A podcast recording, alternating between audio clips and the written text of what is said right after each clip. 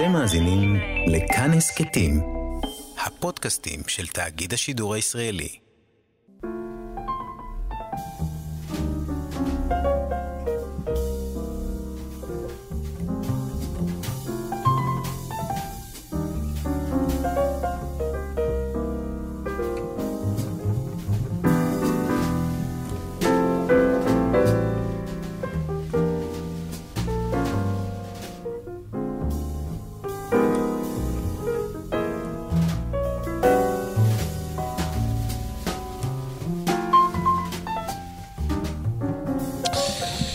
שבת שלום, צהריים טובים. ברוכים הבאים. להתבודדות, כאן רדיו כאן תרבות, בפתיחת... אה, מה- מה- המספר הסידורי של השנה? חלש מאוד חלש בתחום. מאוד לא- בתחום. פ"א פ"ב אולי? אני זוכר בתור ילד, תשפ"ב, תשפ"ב כן. אומר פה עורך התוכנית אה, נדב אלפרין, אני זוכר בתור ילד שעד שלמדתי בכיתה א' את השנה שזאת הייתה התחלפה. עד ש- עד סוף סוף ששיננת. הצלחתי לשנן ולזכור כמו אלה קראטה שהם אה, מסמנים איזה יד ימין ואיזה יד זו שמאל. ו- ואז זה מתבלבל. כן, ואז מתבלבלים. ואף אחד לא סיפר. ברגע האמת, כן. כאילו לא הבנתי, יש שנה, צריך להישאר בנתון, אבל זה השתנה. אבל הוא זז, הוא זז, מה שנקרא. כן. תשפ"ב, תשפ"ב מתקנים אותנו כאן. טוב. תשנ"ו. עד שאני אזכור את זה, נדב, לא, מה זה. תשנ"ו? לא. החזר- חזרת אותנו לזה החזרת 40 את זה שנה אחורה. 40 שנה אחורה, לא, סליחה. 20. אה, תשפ"ב, לא? תשפ"ב, פ"ב. לא יודע. זוג אה, יהודים שלא לא- לא- לא נאה להם העיסוק הזה. לא, זה... לא נאה כן. להם מאזיננו, לדעתי, לשמוע את המצב הקשוח שנוצר פה על פתיחת התוכנית. כן? אה, אני חושב שהרבה- עור- עוררנו כרגע. engagement של הזדהות. מקווה. כן. בכלל, הפיצול הזה של תאריך עברי ותאריך לועזי הוא הוא פלא שיש מה לדבר עליו, אבל לא הפעם, כי אנחנו אה, בואכה יום הכיפורים. לא, רציתי להגיד, יצאת משועשע מראש השנה, או יצאת ב- בתנופה, מה שנקרא. השתקמתי. כן, לא, זה העניין, אתה- אתה מהאלה שכאילו יצאו מהמשפט והרגישו טוב. יצאו מהמשל. אני תמיד, אחרי, יש את יש ראש השנה, ואז יש את צום גדליה הזה. out of the context לחלוטין, בעיניי. לא, אפשר לדבר על זה, אבל יש כאילו לו אני... סיבות דיאטטיות מסוימות. סיבות דיאטריות, יש לו גם סיבות כן. היסטוריות, אבל כאילו כן. הוא לא קשור לתהליך ה... התהליך הזה שמתחיל אי אז, אה, אתה הקמת אותו פעם בתשעה באב, כן. אני חושב שדיברנו אבל נגיד אה, נלך לגישה מינימליסטית שמתחיל באלף אלול, כן. ומתפתח לו, ומגיע לראש השנה, וכאילו לאיזה מין שיא, ואז כאילו פתאום צום גדליה זה נטול שום הקשר לתהליך. ואז עכשיו אנחנו עוברים ליום כיפור, ואחרי זה יהיה לנו את uh, סוכות, ואת שמחת תורה, ואת המה... בסדר, אבל מה עושים עם הדבר הזה? מהמם. ותמיד יש את הרגע הזה שם שאתה... זה תמיד? אני זוכר את עצמי בתור לפחות בחור ישיבה שמ- שמנסה לעבור את התהליך ולא, באמת לא יודע איך להתמודד עם כן. הסיטואציה ההיסטורית. זה יום רבין כזה, פשוט פתאום בתוך, בתוך איזה... כמו כאילו היום, יש את הימים האלה בצבא שהיו מכריחים לעשות טקסים, אה, אתה יודע, זכר, אני לא יודע אם חווית את זה, לפחות בזמני. או לפחות בצבא שלי. לא, היה ימים מסוימים שכל צה"ל היה מסתנכרן איזה, נגיד יום אה, חציית המיתלה, נגיד. אה, או- כזה, אוקיי. אין לך מה לעשות עם זה בסוף. כן, אתה לא, זה חוויה, כן, חוויה שהיא לא- שהיא לא קשורה אליך. גם אין בה תוכן קונקרטי. כן. למרות לא, יש גדליה בה... כביכול. לא, כן. בסדר, זה וורטים. אבל נכון. כאילו הם לא מתחברים לתהליך. בקיצור, לא יודע איך הגענו לזה, כי אנחנו לא נתעסק בצום גדליה, אבל אה, נתחיל בשיר. כן, נעבור, לש- נראה לי השיר יאפס אותנו. שיר יאפס אותנו. שזה משפט שכנראה אף- אף אחד לא אמר אף פעם, אבל... אה, אבל זה שיר של טובי ריבנר, אה, הוא מופיע ב... התשמע קולי תהילים ישן חדש שערכת. הביזיון הזה, הביזיון הזה, הביזיון הזה להיות, הביזיון הזה להיות חיית טרף וללכת על שתיים. אנא, אנא. הביזיון הזה להיות נטרף, אנא, אנא. הביזיון הזה כסף, כסף תרדוף. הביזיון הזה פה של שנאה. אנא, אנא. הביזיון הזה לומר אחי ולשסף גרונו. אנא, אנא, הצילנו, הביזיון הזה לרחוץ בניקיון כפיים. אנא, אנא, הביזיון הזה לקטול ולהרגיש סיפוק כמו באהבה. אנא, אנא, הצילנו, הביזיון הזה להתהלך מת חי. הביזיון הזה לדעת. הביזיון הזה להיות צודק. הביזיון הזה של קוצר יד, של אין אונים. הביזיון הזה של זרוע נטויה כי לעולם חסדו. הביזיון הזה של אנא אנא הצילנו. הביזיון הזה של עונג ייאוש. והשמחה החבויה לחיות. שבוע שעבר דיברנו על אה, משל הפלטין, על, אה, על שני הציירים שהמלך מבקש מהם אה, לצייר כל אחד את חלקו. ודיברנו על הגרסה הברסלברית שבה אדם אחד עושה את הכל כמו שצריך, צייר אחד עושה הכל כמו שצריך, צייר אחד אה, אה, מורח את הזפת, את הצבע, ההשתקפות הזה, ומנצח את המשחק באיזושהי דרך. ממציא אותו מחדש. ממציא אותו מחדש, או, או מייצר אפשרויות חדשות שלכאורה פריות, לא פריות. מאזיננו מוזמנים לחזור לספוטיפיי אה, למי שפספס את הפרק, בתקווה שזה יעלה עד אז. אמ, ואני רוצה, לח... כמעט בחיבור אה, אה, ישיר לדבר הזה, לדבר על ספר יונה. נאמר שהוא ההפטרה שקוראים במנחה של יום כיפור. באחד הסיפורים המסמלים של היום הזה. זהו, אז בדרך כלל למה קוראים את, את ספר יונה, באמת? אני חושב שהתשובה הפשוטה לפחות שאני זוכר מה, מהיסודי, זה... עניין התשובה. כן, יש פה, אה, נכון, מה לך נרדם, גם הרמה האישית של יונה מול אלוהים, אבל בעיקר במובן של אנשי ננבה. Mm-hmm. ואיזה זכות אפשר ללמד עליהם, שמספיק, הרי הוא אומר להם משפט אחד שם, כן? בעוד 40 יום אה, והעיר נהפכת, וזהו. זה מספיק בשביל לגזור שם אה, תענית לא רק על בני אדם, אף על החיות, ולהחזיר עיר שלמה בתשובה. ולהפוך את הגזר דין. ולהפוך את גזר הדין, וכאילו אנחנו אמורים... אה, זה המודל. זה המודל, ועוד, אתה יודע, מודל, ש... מודל גוי, כלומר, כן. כאילו, אם הם, קל וחומר, אף אתם. ואני, ו, וכנראה שזאת התשובה הנכונה. אבל אני רוצה רגע ברוח ה... אה, מה שדיברנו בשבוע שעבר ועל, ועל אפשרויות המשחק בתוך הסיפור, להציע איזושהי אפשרות אחרת. אני חושב שמה שתמיד מתבהר לי מקריאה של ספר יונה, ואולי צריך להגיד בסוגריים, שזה פשוט, בלי שום קשר לכלום, סיפור קצר מעולה. Mm-hmm. ממש. כן. כמו שסיפור קצר טוב צריך להיות. כאילו. אני בסדנאות כתיבה מלמד אותו שנים. כן? את יונה? את יונה? Mm-hmm. כי כאילו זה מסע הרפתקאות, אבל הוא נורא נורא הדוק גם. גם, וזה, וזה מה שאני רוצה בעצם להגיד, הוא נורא נורא אנושי. כלומר, אני חושב שאנחנו ברגע הזה של, אה, של מנחה של יום כיפור, הרי כל התהליך של יום כיפור הוא, אה, נגיד אפילו התהליך הפיזי שעובר עליך, אה, אמור לדמות איזשהו מצב של הידמות למלאכים, נכון? Mm-hmm. אנחנו לובשים את הלבן, ואנחנו לא אוכלים, ואנחנו יחפים, ואנחנו... אין לנו, לכאורה גם אין לנו אפילו אה, אה, את צורכי הגוף הפשוטים, כן? יש איזו כן. התעלמות הלכתית כמעט מה... או אי נחת מתוך האנושי, אתה אמור לצאת מן האנושי אל עבר איזה משהו נשגב שיום כיפור מסמל. ואז מה קורה בצורה מוזרה? קריאת התורה של מנחה מתעסקת, ב, בוא נגיד, במלוכלכות שבעבירות לכאורה, כן? כן. בעבירות האריות, כאילו ב... בג'יפה. בג'יפה הכי, הכי פחות מלאכית שאפשר אה, נגיד לתאר. בג'יפה האנושית, נכון. בג'יפה האנושית. באנושיות. שוב, באנושיות, בדיוק. גם לא הכל שם ג'יפה, כן, וכולי וכולי. כן, אבל חוויית אבל... האנושיות כן. שם מאוד מאוד חזקה. אין בדיוק. מלאכים שם בסיפור הזה. לא, גוף. כן. הגוף, הגוף מאוד נוכח. מיצי הגוף. ואז מגיעה ההפטרה של יונה, ואני חושב שהיא, שהסיפור הזה במהותו הוא כמעט הסיפור הכי אנושי בתנ"ך. כלומר, קודם כל בעצם החוויה הבסיסית שלו, אלוהים רוצה משהו, הכל יכול מבקש, האין סוף מבקש ממך משהו, ואתה מתנגד. כן. שאני חושב שזה נקודת מוצא אנושית כמעט בסיסית לכל הסיפור. למרות שאתה יודע שאין טעם להתנגדות שלך. במובן מסוים ההתנגדות, קצת כמו מה שדיברנו בשבוע שעבר על המשל הזה בארמון, היא התנגדות מעצם החוקיות של המשחק. כלומר, כמו שהוא אמר, האם אתה יכול לעבוד שעה אחת בלזפת את זה אה, לקיר אחד שיש בו השתקפות והכל יהיה בסדר? אז כאילו, גם במקרה של יונה, הרי מה הטריק של יונה בסוף? בשביל מה הטעם? כן. אתה תגיד להם לחזור בתשובה, הם יחזור בתשובה, אתה תבטל את זה, אז מה, בשביל מה אנחנו משחקים את כל המשחק הזה? בעומק הרי זה נפתח סוגריים, אבל אה, זה ההבדל בין התפיסה היוונית לתפיסה היהודית. זה ההבדל בין סיזיפוס ליונה. סיזיפוס מגלגל את האבן, מעלה מוריד, מעלה מוריד. היהודי הזה, שיונה הוא באמת מייצג אותו, אומר, למה לגלגל את האבן הזאת מיליון פעם? כן. כאילו, מה קורה? מה... מה נרוויח מזה? לאיפה אנחנו מתקדמים? כן. וכאילו, הסירוב היהודי לקבל את, ה... לקבל את הדין שלה על העולם. בדיוק. בעצם. לקבל, להגיד, זה... פה. סירוב עמוק. כן, כן, כן, אני לא מוכן לשחק במשחק, את המשחק הזה. אני לא בחוקים האלה. עכשיו, מה שמעניין זה שאלוהים הרי יכול הרי לכפות עליו בכל מיני דרכים. אה, עושה קצת. אה, וגם אה, עושה, כן. יהיה לו מניפולציות עם דגים גדולים וכולי, אבל שימו לב שבכל רגע, כל האנשים שסובבים אותו, כולל אגב, נגיד המלכים בספינה, זה תמיד דבר שמדהים אותי. אם היו אומרים לי, אני חושב, אם מישהו היה. אם הייתי עכשיו חס וחלילה נתקע בספינה בתוך לב ים, והיה קופץ איזה מישהו, ואומר לי, תשמעו, זה אני אשם.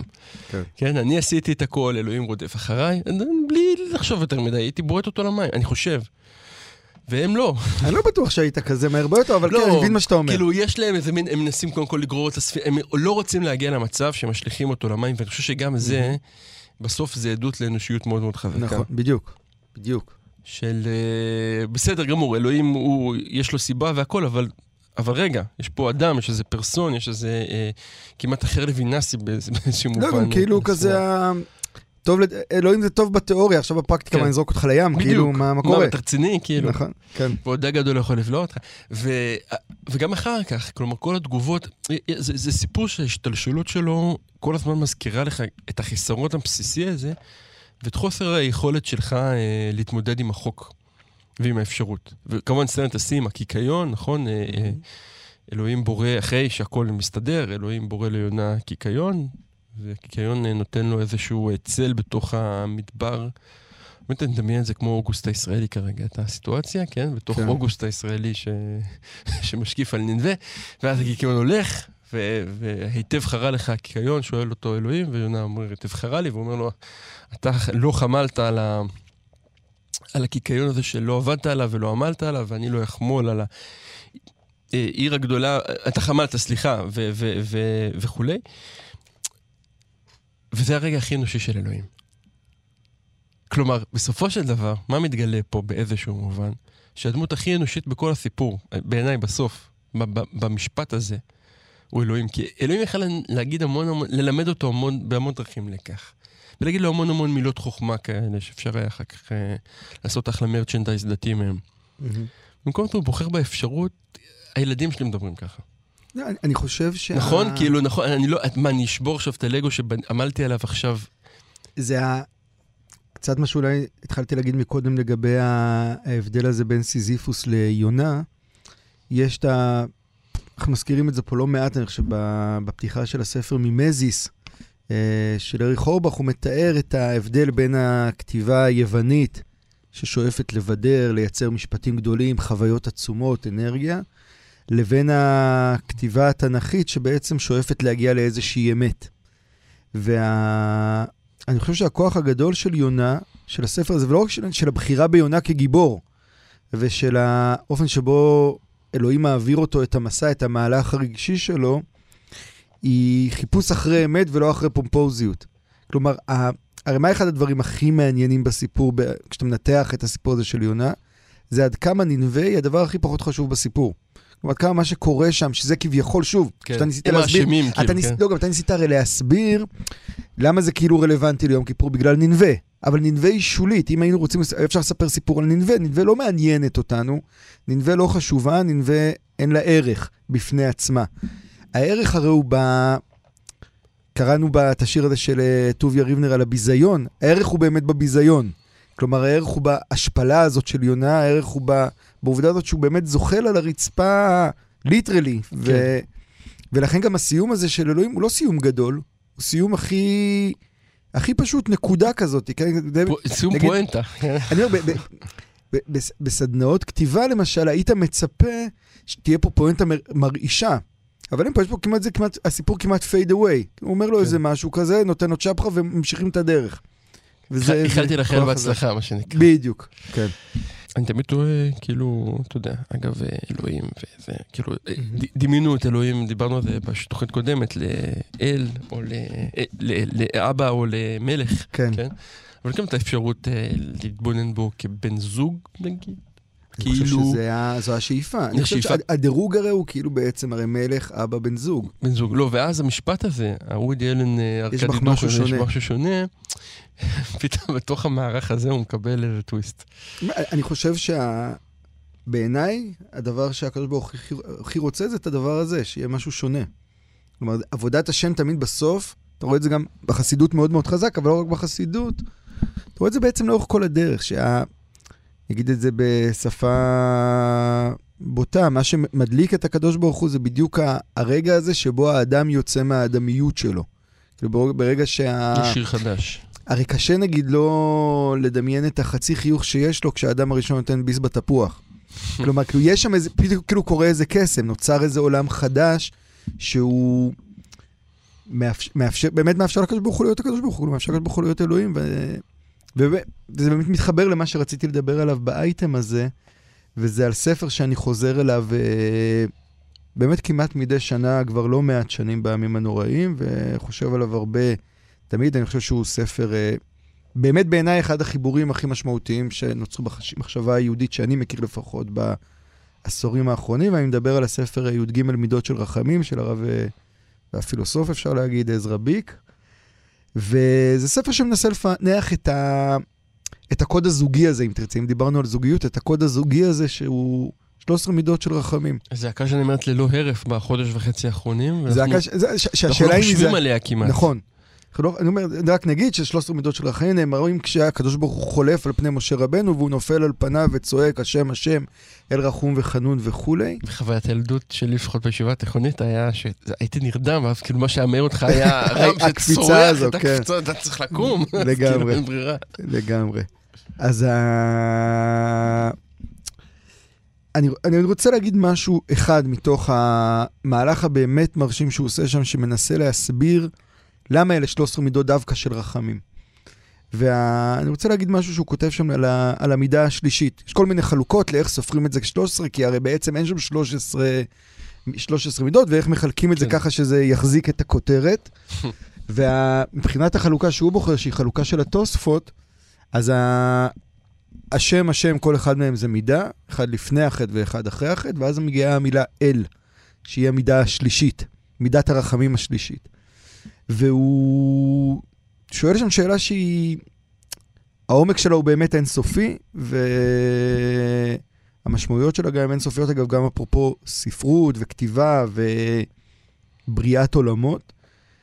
והוא שואל, הרי המילה אל היא ביטוי של כוח.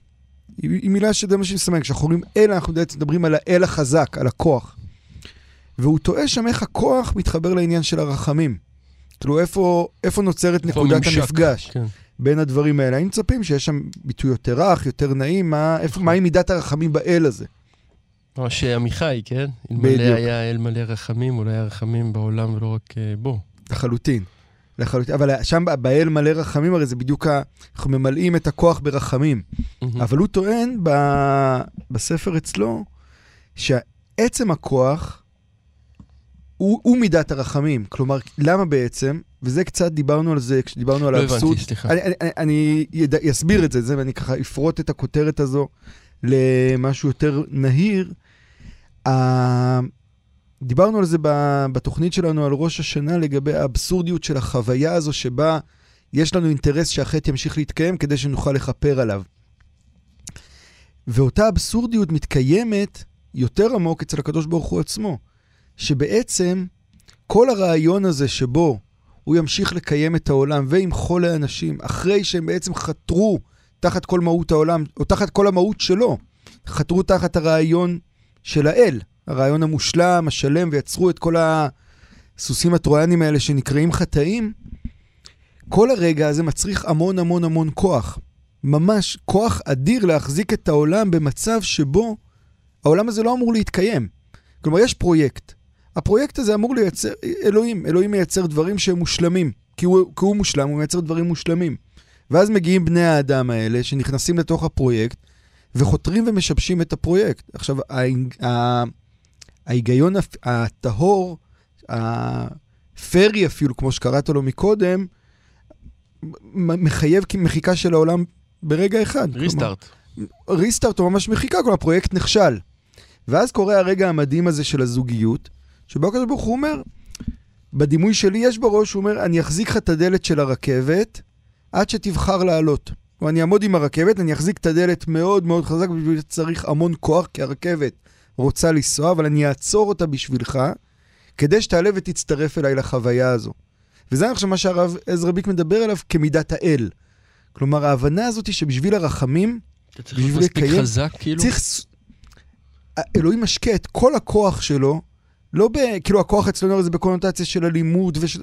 לא, הוא משקה את כל הכוח כדי שהדבר הזה ימשיך להתקיים. כלומר, אם אנחנו לוקח את מה שאתה אמרת על זוגיות, כוח היא לא מילה, מילה זרה לזוגיות. היא צריך המון כוח ואנרגיה בין בני זוג כדי לקיים את הדבר הזה, כדי לקיים פשוט, את הפרויקט. השאלה אם הכוח הזה יכול להתחלק, זה, זה מה שמעניין קצת במהלך שאתה? אומר. כאילו בעמדה שאתה אומר, תמיד אלוהים יהיה החזק, שצריך להחזק את הכוח אצלו ולאפשר לי בדימוי היפה שלך להיכנס לתוך הרכבת ולהצטרף למסע. אבל האם יש רגע שבו אנחנו נוכל לחלוק בכוח הזה יחד? לא במובן... אז, ה- אני, אני, אז אני חושב שבעומק, אה, אתה מבין שזה כמעט הפוך, כי החזק הוא בעצם גם החלש. כי אלוהים הרי מחזיק לך אלוהים את הדלת, הנזקק, ברור, ברור, הוא נזקק לך. זה- את זה אני מבין. כן. השאלה אם יש איזה רגע שבו... אתה מחזיק לו את הדלת? לא, כלומר, זה זה אולי היפוך אחד השאלה קדימה. מחפש- השאלה אם אתה מחפש סימטריה או שאתה מחפש לא, לא, חלוקה. אני מחפש כאילו איזה שוויון, לא שוויון, שוויון זו מילה לא טובה, לא שוויון, אבל אה, אה, איזשהו מערך שבו, מה שנקרא, אתה שמרת לי את השירותים, תן לי רגע לשמור לך רגע, כאילו, לא יודע, לפחות אני חושב אז, ש... אני, אז, אז אני חושב דווקא ש, שבזוגיות, אחד הדברים העמוקים, דווקא ההבנה היא שזה לא אני שומר לך, זה לא מתמטיקה, זה לא יחסי גומלין במובן הסימטרי של המילה, אלא לא, ההבנה הזאת היא שהקדוש ברוך הוא זה מה שהוא עושה, הוא מחזיק את הדלת. ואתה, מה שאתה עושה, זה רוב הזמן נשאר שם מול הדלת ולא נכנס, אבל יש לך את האפשרות הזו להיכנס. כלומר, עצם ה... הרי זה באמת דבר מטורף, שבעצם מה המידה הזו אומרת? היא בעצם אומרת שהקדוש ברוך הוא ממשיך להחזיק את הדלת, אתה ממשיך לא להיכנס, והוא ממשיך לחכות לך. והוא ממשיך לאפשר לך לחתור תחת כל הפרויקט שהוא עשה. כלומר, יש פה משהו שהוא... יש את הביטוי הזה, שהוא ביטוי שתמיד מעניין לחשוב עליו, של אהבה ללא תנאי. מהמם. אתה רואה פה איך ה... לפ... יש פה בטח מחויבות ללא תנאי בעצם הדבר הזה. כלומר, בעצם כשאתה נופל על אפיים, אתה מזכיר את מידות הרחמים שהולכות ומתעצמות בהמשך, ההבנה הזאת שהקדוש ברוך הוא משקיע את כל הכוח שלו כדי שלך תהיה את האפשרות לחזור בתשובה. ובלי זה אין ממשק, אין חיבור. אני חושב שזו נקודה שככה, בטח ביום כיפור, ובטח אפרופו הביזיון ומה שדיברנו על יונה, צריך להחזיק אותה, כי ה... גם יום כיפור שהוא כאילו יום חג, והוא יום חגיגי, הוא בעצם יום שבו בלי האפשרות הזו של החזקת הדלת, פשוט כל הסיפור מתפוגג והולך. אני חושב שאחד הדברים הבודדים שזכ... מה זה זכ... לא, זכיתנו זה לא המילה. אני אומר פה משפט ואני כבר מזדעזע מעצמי כבר. אני... זה- התגובות אה, מתעצבנות, אבל אה, אה, אחד הדברים שנוכחנו בימי חיינו זה כמה קשה אה, לקחת תאריך אה, ולהטעין אותו בהטענה מחודשת. כן. אני חושב שכאילו בכל חיינו הקצרים, אה, התחילו אי אז בסוף שנות ה-80, אין איזה אירוע, אפילו לא אירועים, אה, הזכרנו לרגע בחטף את צום גדליה ואת רצח רבין, אפילו זה לא הצליח להיכנס לשכתב את לוח השנה. בדיוק, כאילו, זה, זה, זה נוכח, זה קיים, זה לא, זה לא מייצר אדוות אמיתיות. כן. ולפחות הדבר היחיד שאני יכול לזהות, אה, מלבד אה, אירועים שהם כאילו התפוגגו אחרי כמה שנים, שנשאר באופן תשתיתי, זה בעצם אה, חיבור של יום כיפור עם מלחמת יום כיפור, המובן מאליו הזה. כן. עכשיו יש פה, ברמה התסריטאית כמעט, יש פה הרי לא מעט דברים שהם יכולים להסביר את זה. ה- הדין המוחלט עם הדין, האר- הדין הארצי מול הדין, המהירות שבה כן. כאילו... ה- יש פה משל ונמשל מאוד בדיוק, ברורים. שהם נורא נורא ברורים. והם נשארים שמה, ותמיד אה, יש את הרגע הזה במוצאי יום כיפור, שהטלוויזיה מקרינה את הסרט הדוקומנטרי החדש, עם הגילויים החדשים, אני אומר את זה בציניות למי שלא רואה על אה, זה. וכאילו, גם הסדרות שניסו לחדש לא הצליחו לחדש הרבה, בעיניי. אני חושב שהנושא הזה... עוד לא עוד לא- עוד- לא נוצרה יצירה משמעותית לא, אבל היה באמת ניסיון, כאילו. כולל שעת נעילה, בטח. וכולל, אה, לא יודע, האמת היא שהמון המון סרטים ישראלים הקיפור של גיטה, כן. ניסו כן. להתעסק בזה, אבל דווקא באומנות פלסטית אה, יש התעסקויות אה, אה, רלוונטיות. דיברנו מקודם בהקשרים אחרים על תום ארקין וגרשוני, אבל, אה, אבל לפחות ברמת, ה, ברמת היצירה הקולנועית או הספרותית, יש הרבה התייחסויות, אין את הדבר הזה שתפס את זה. ו... רק נגיד שבהבדל בין זה לבין, אה, פתאום לך קשרה, ההבדל בין, ה... בין היצירה הספרותית והקולנועית לאמנות הפלסטית, שהאמנות הפלסטית לא ניסתה לספר לנו את יום כיפור, היא המחישה מאוד חזק את התגובות ליום כיפור. לעומת זאת, הקולנוע, מכל מיני סיבות, נשאב כל הזמן ללנסות ולספר את הדבר הזה שאי אפשר לספר אותו. אפשר רק לספר את התגובות אליו, ואז זה כאילו, נגיד, נגיד, יש את הסרט הזה, איך זה נקרא הסרט הזה? עד סוף הלילה, של אסי דיין? לא, אתה מדבר על של שתיקת אסף, של- הצופרים. לא, לא, לא. לא, אני מדבר על, אני יודע, טוב, אה, נו, איך קוראים לזה? עד אוקיי. סוף... זה לא, זה לא אסי דיין משחק, סרט של איך קוראים לו? נו, דני לרנר? לא, לא, אה, טוב, לא יודע. אני אזכר, וטוב, אני... אם אם תיזכר כן. אתה... אה, אה, נוצר לי איזה חיבור בראש שנקטע לרגע, לא, לא, בסדר גמור. שזה חלק אני חושב שמה מהמסע שאמרת אבל שלנו. מאוד נכון, זה שהקולנוע מראש הופך את זה לספקטקולר. מטבעו. זאת אומרת, נורא קשה לספר, אם, אם אתה עושה כבר מלחמת יום כיפור בקולנוע, בטלוויזיה, אתה צריך שתהיה מלחמה. אבל... של איתן גרין. או- כן, בדיוק, זה נדב אה, מתח- תחקר לנו את העניין, יש את אה, איתן גרין, סרט של איתן גרין. אה, סרט של איתן גרין על שאסי דיין משחק בו, הרי איש צבא כזה שמשתחרר, וזה כל העולם שלו שמתפורר. בסוף, אלה התגובות הכי עזות לטראומה הזאת הצבאית של מלחמת יום כיפור, לבנון וכו'. אז אני רוצה לקרוא בעיניי תגובה מאוד מאוד מעניינת, אה, מתוך ספר שנקרא על פי, שכתב אותו נמרוד מתן, יצא בהוצאת מוסד ביאליק.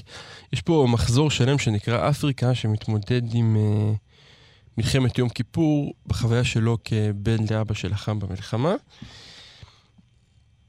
אני אפילו לא יכול להסביר למה זה כל כך נוגע בי, נראה, לי שזה מדבר אה, בפני עצמו. אני אקרא רק את, ה, את חלק א' של המחזור הזה. קריאת התרנגול. לאבי לא היו אויבים, וגם במלחמת יום הכיפורים לא ראה את האויב במו עיניו.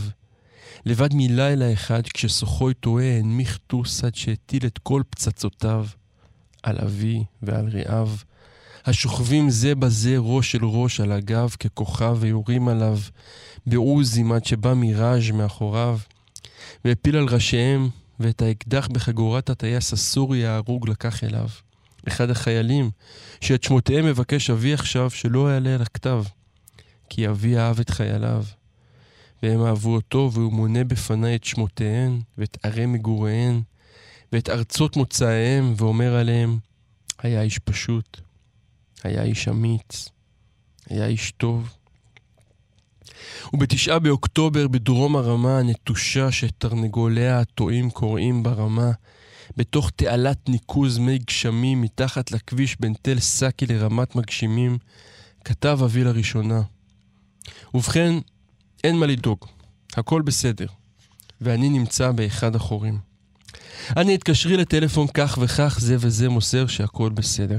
אנא התקשרי לטלפון כך וכך, זה וזה מוסר שהכל בסדר. אנא התקשרי לטלפון כך וכך, זה וזה מוסר שהכל בסדר. וחוזר חלילה כמניין חייליו, שלא ידעו קרוא וכתוב, או לא ידעו מה לכתוב, או לא ידעו איך לכתוב מכתב.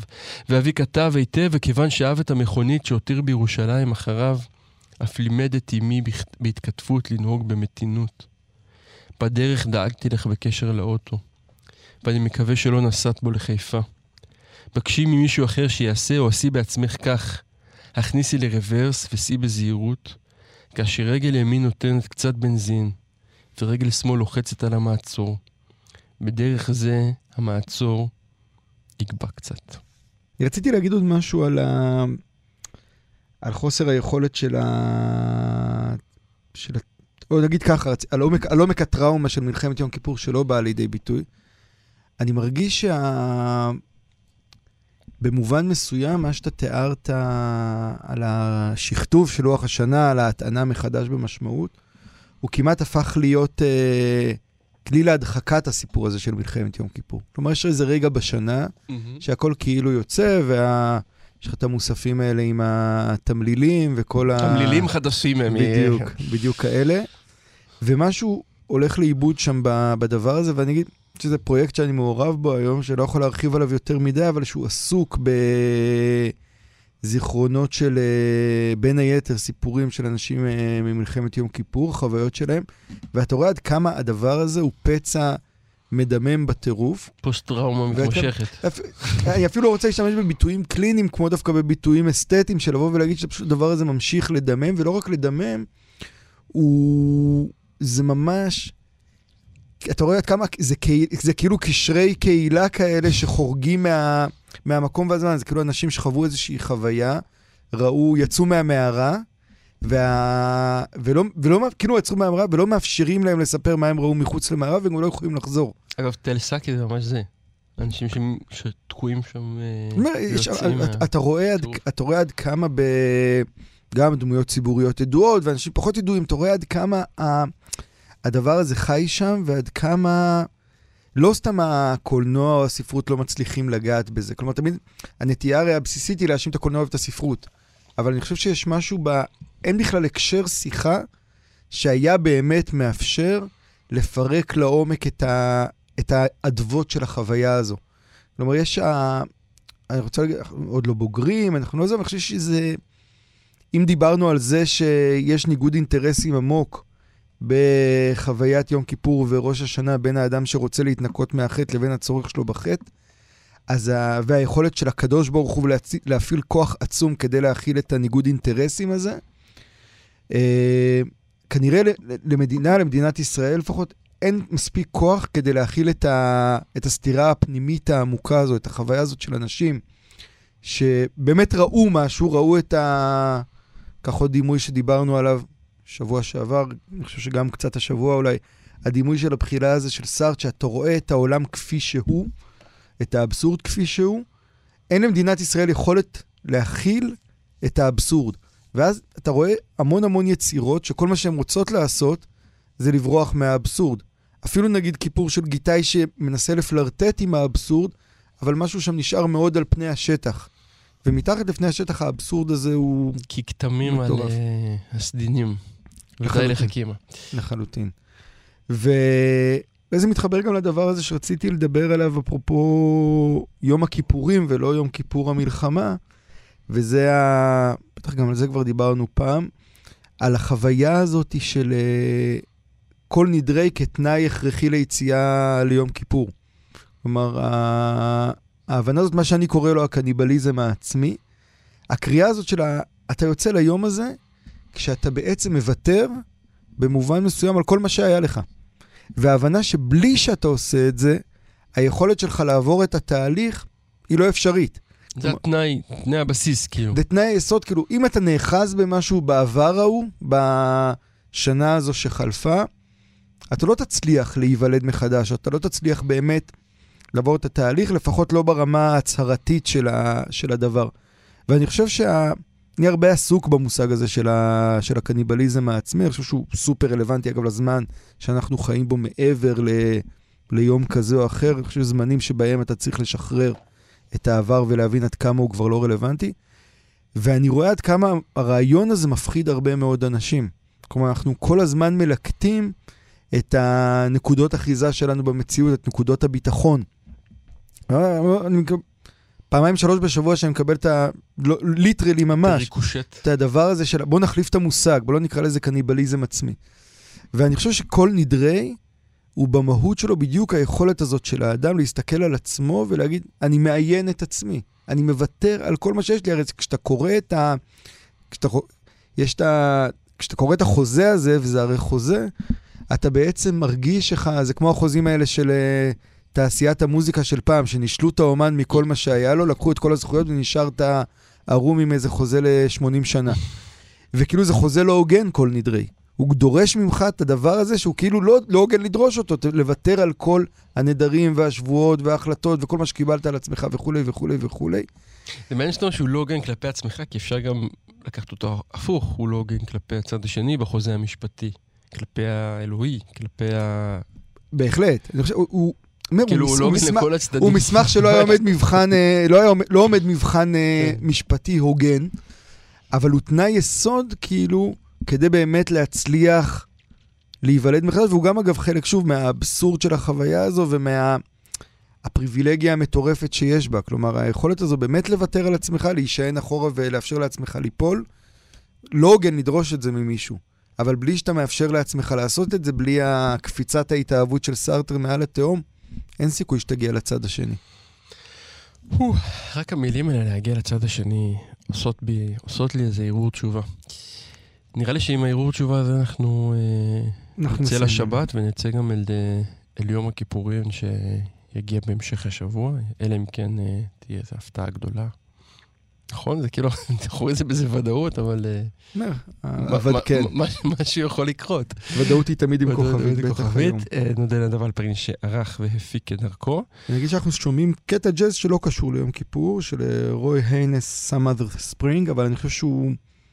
הבאתי אותו כי יש משהו ב... ממש במלודיה הזאת שהוא מייצר שם, במלודיה השבורה שהוא מייצר, שהוא... לי לפחות הוא עשה הדהוד לשם. חתימה טובה, שבת שלום. חתימה טובה. אתם מאזינים לכאן הסכתים, הפודקאסטים של תאגיד השידור הישראלי.